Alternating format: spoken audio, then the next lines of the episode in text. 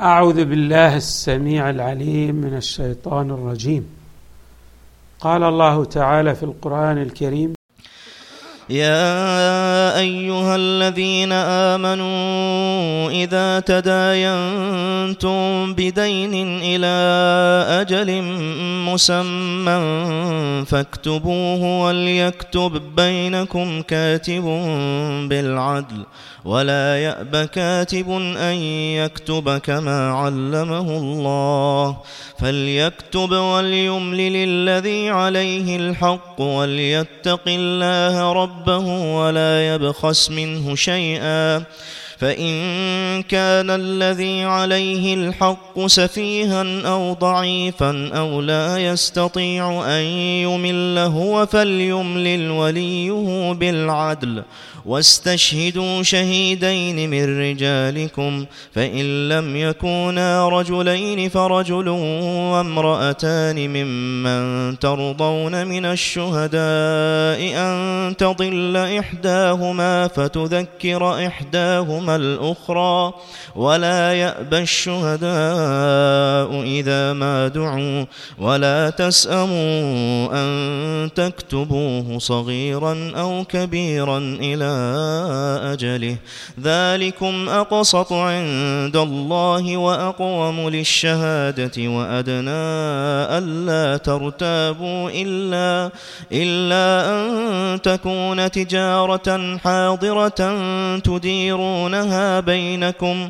فليس عليكم جناح ألا تكتبوها وأشهدوا إذا تبايعتم ولا يضار كاتب ولا شهيد وإن تفعلوا فإنه فسوق بكم واتقوا الله ويعلمكم الله والله بكل شيء عليم. هذه الآية المباركة أطول آية في القرآن الكريم.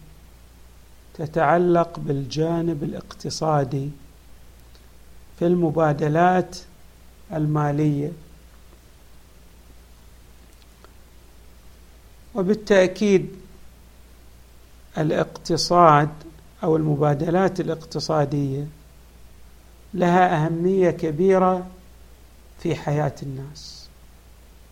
بل لعل الاقتصاد يأتي ضمن الأمور التي تشكل أهم الركائز في حياة الإنسان. الإنسان إذا لولا المبادلات الاقتصادية لا يمكن أن يتقدم في أي مجال من المجالات. فالاقتصاد هو الأساس بالنسبة للمجتمعات. التقدم الاجتماعي يرتبط ارتباطا جذريا بالمبادلات الاقتصادية. وكلما كان كانت المبادلات الاقتصادية تقوم على قوانين وأسس رصينة ومتينة كلما توثقت هذه العلاقات الاقتصادية وسارت سيرا طبيعيا والعكس صحيح. كلما حدثت إشكاليات في هذه المبادلات الاقتصادية أدى أدت تلكم الإشكاليات إلى توقف النمو الاقتصادي وبالتالي ظهور أيضا إشكاليات أخرى في المجالات التي قلنا إنها ترتبط بالجانب الاقتصادي كالمجال الاجتماعي. من هنا يؤكد الحق تبارك وتعالى على مسألة توثيق المعاملات الاقتصادية. أي معاملة اقتصادية بين الإنسان وأخيه الإنسان وبالخصوص إذا كانوا من المسلمين لأن الإسلام يأمرنا بذلك. وطبعا هنا الأمر له أكثر من معنى.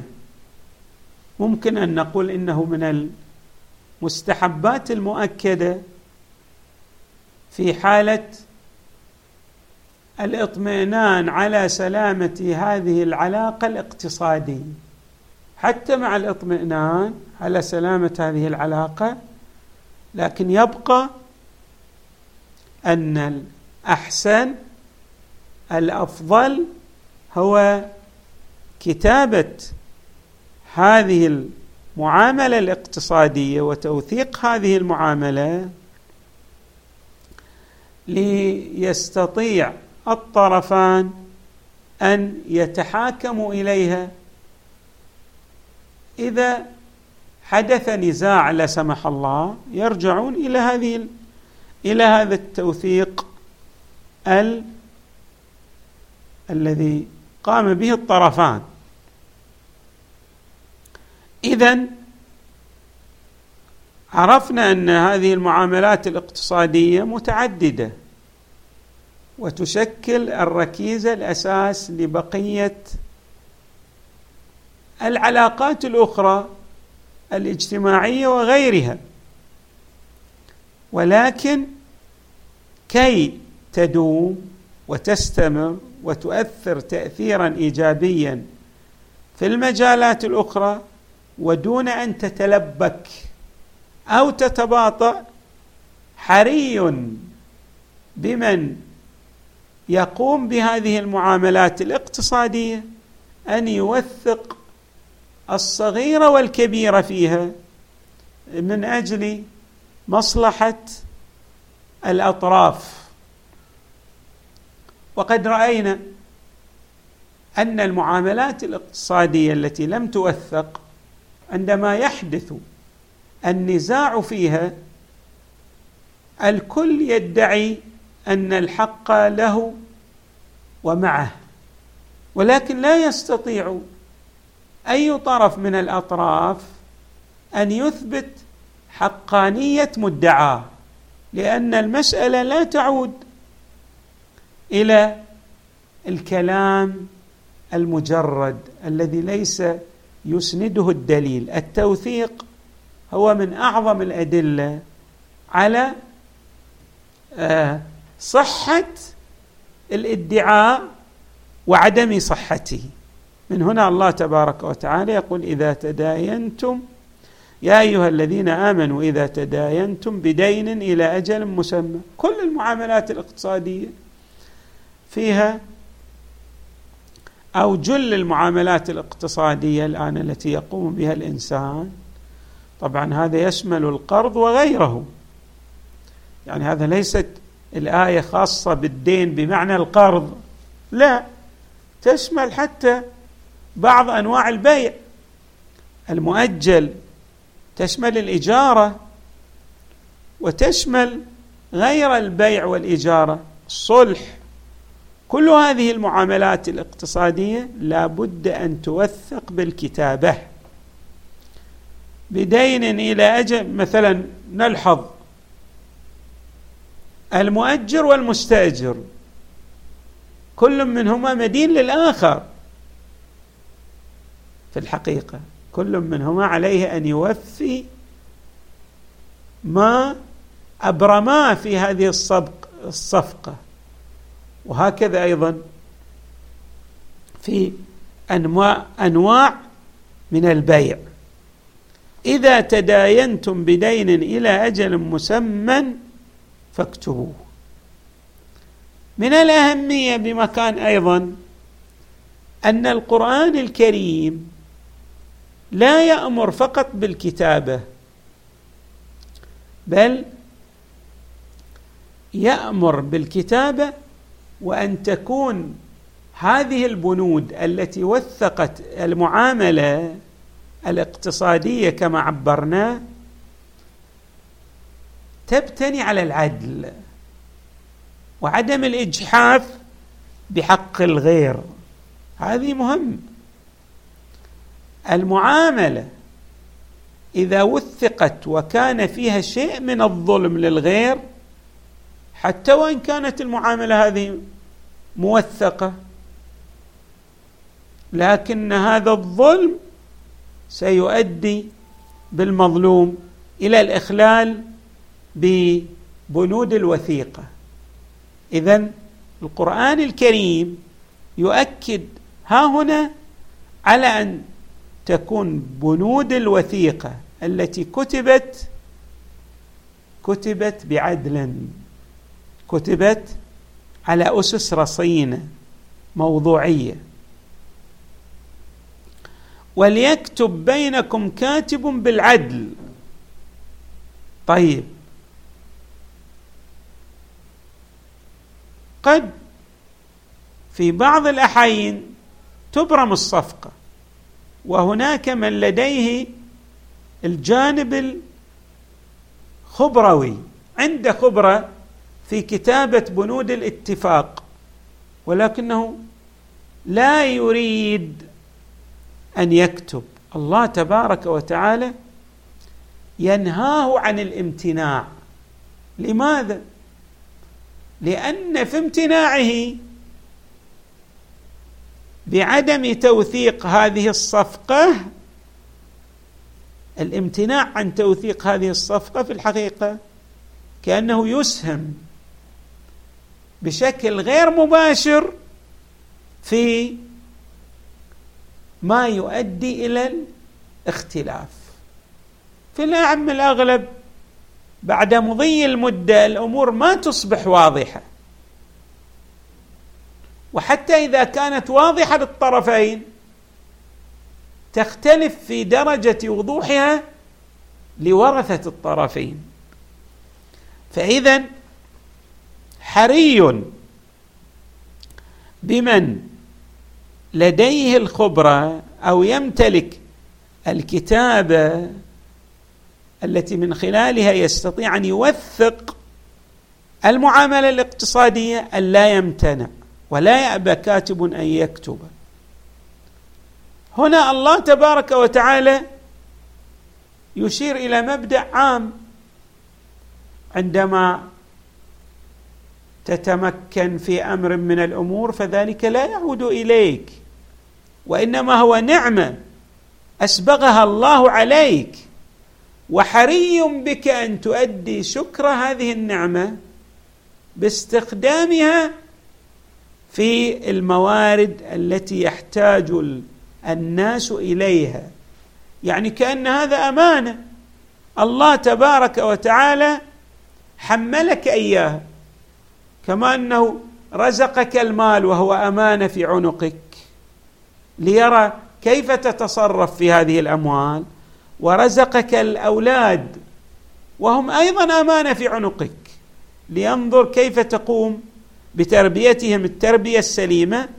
هكذا الأمر أيضا مع من يمتلك مهارة أو القدرة على كتابة وتوثيق العقود الاقتصادية. من يمتلك ذلك عليه أن يفعل. طبعا في زماننا تطورت هذه الأمور. هناك مكاتب قانونية ممكن أن يوثق الإنسان أي معاملة اقتصادية أو شراكة في هذه المكاتب القانونية التي تعترف بها الدول وهو في الحقيقة ليس فقط كتابة عادية بل كتابة رسمية تعتبر. يعني تدين آه من وقع على هذا العقد الذي أبرم في المكتب القانوني. ولهذا ينبغي أن تكون المبادلات الاقتصادية الكبيرة من إبرام مثلا قروض كبيرة شراكة وما إلى ذلك أن توثق في مكتب قانوني لأن هذه المكاتب قانونيه في الحقيقة يعني اولا على دراية تامة والأمر الثاني تسد منافذ الخلل التي يمكن أن يدعي أحد الطرفين بأن الحق له أو معه. فلما يوثق يعني يكون التفسير لهذه البنود القانونية التي كتبت من المتخصصين والمحترفين في هذا المجال هم الأدرى بتفسيرها والمراد بكل كلمة أو بند من بنودها. الخلاصة أن ذلك أمانة وعلى صاحب المكتب أو من يمتلك الخبرة في هذا المجال أن يؤدي الأمانة. قوله تعالى أن يكتب كما علمه الله فيه ابانه لهذا المعنى. الأمر الآخر أن الله تبارك أن أن الله تبارك وتعالى لا يأمرنا فقط أن ندون هذه المعاملات الاقتصادية وأن نوثق هذه المعاملات على بنود قانونية فقط وإنما الذي ينبغي أن أن يملي هذا العقد ببنوده من؟ من عليه الحق. من عليه الحق في بعض الأمور مثلا في القرض. لو أن الإنسان اقترض مالا واتفق مع المقرض أن يرجع هذا المال بعد سنة. صح. هو قد يقوم مثلا الكاتب ويريد أن يكتب. لكن الله تبارك وتعالى أمر الذي عليه الحق وهو المقترض. المدين مو الدائن المدين. أن يملي البنود والاتفاقات التي تم على أساسها أعطاء القرض. يعني يقول مثلا أنا اتفقت مع هذا المقرض أن أقترض منه هذا المال لمدة سنة وقد يكون في هذا القرض أيضا رهن ويعني أعطيته رهانة كذا. وعلى أنه يسوغ له أن يبيع ما أعطيته مثلا بعد مضي المدة إذا لم أرجع المال. ليأخذ ما أعطاني إياه دينا. المهم أن البنود المتفق عليها لا بد أن تدون وتكتب. بإملاء من عليه الحق. ما هي الحيثية الجميلة في جعل الإملاء يكون ممن عليه الحق. هذا أشبه بالإقرار. شلون إقرار العقلاء على أنفسهم نافذ وجائز. إملاء من عليه الحق كأنه أقر. فلما يكون هذا الإملاء يتضمن معنى الإقرار بأن الحق عليه يصعب عليه الخروج.